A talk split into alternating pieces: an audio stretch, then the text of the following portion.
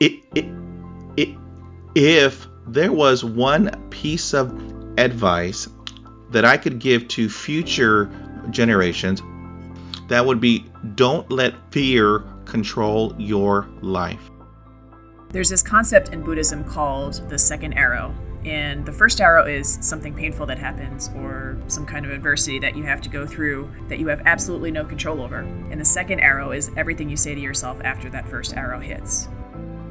As a stutterer, I let the fear of what other people thought of me and my stutter control my life. You're running down the court and you happen to miss a layup. So that happened. And what is your relationship to yourself? What are you saying to yourself after that happens? As a person who stutters, fear dictated every facet of my life.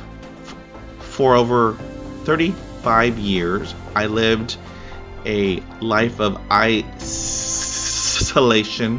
because I let fear d- dictate every move. With having a stutter, I could not say my name when I was young.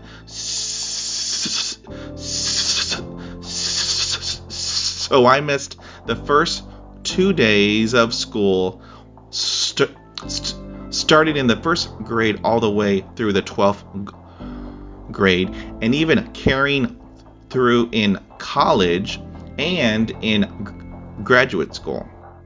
Maybe you go through a breakup and somebody dumps you, and you're questioning yourself and saying, Well, maybe I'm not lovable or maybe I'm not worthy.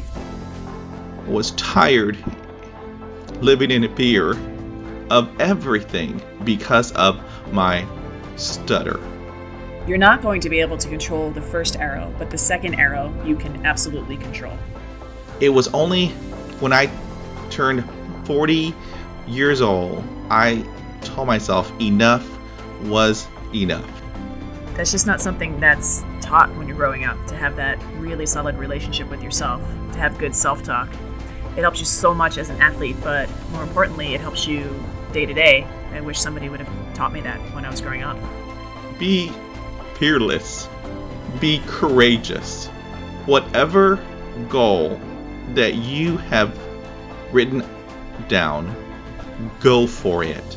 Don't let anyone tell you that you cannot do anything in this world.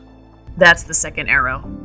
Be fearless, be awesome. Just be you and do not let fear control your life.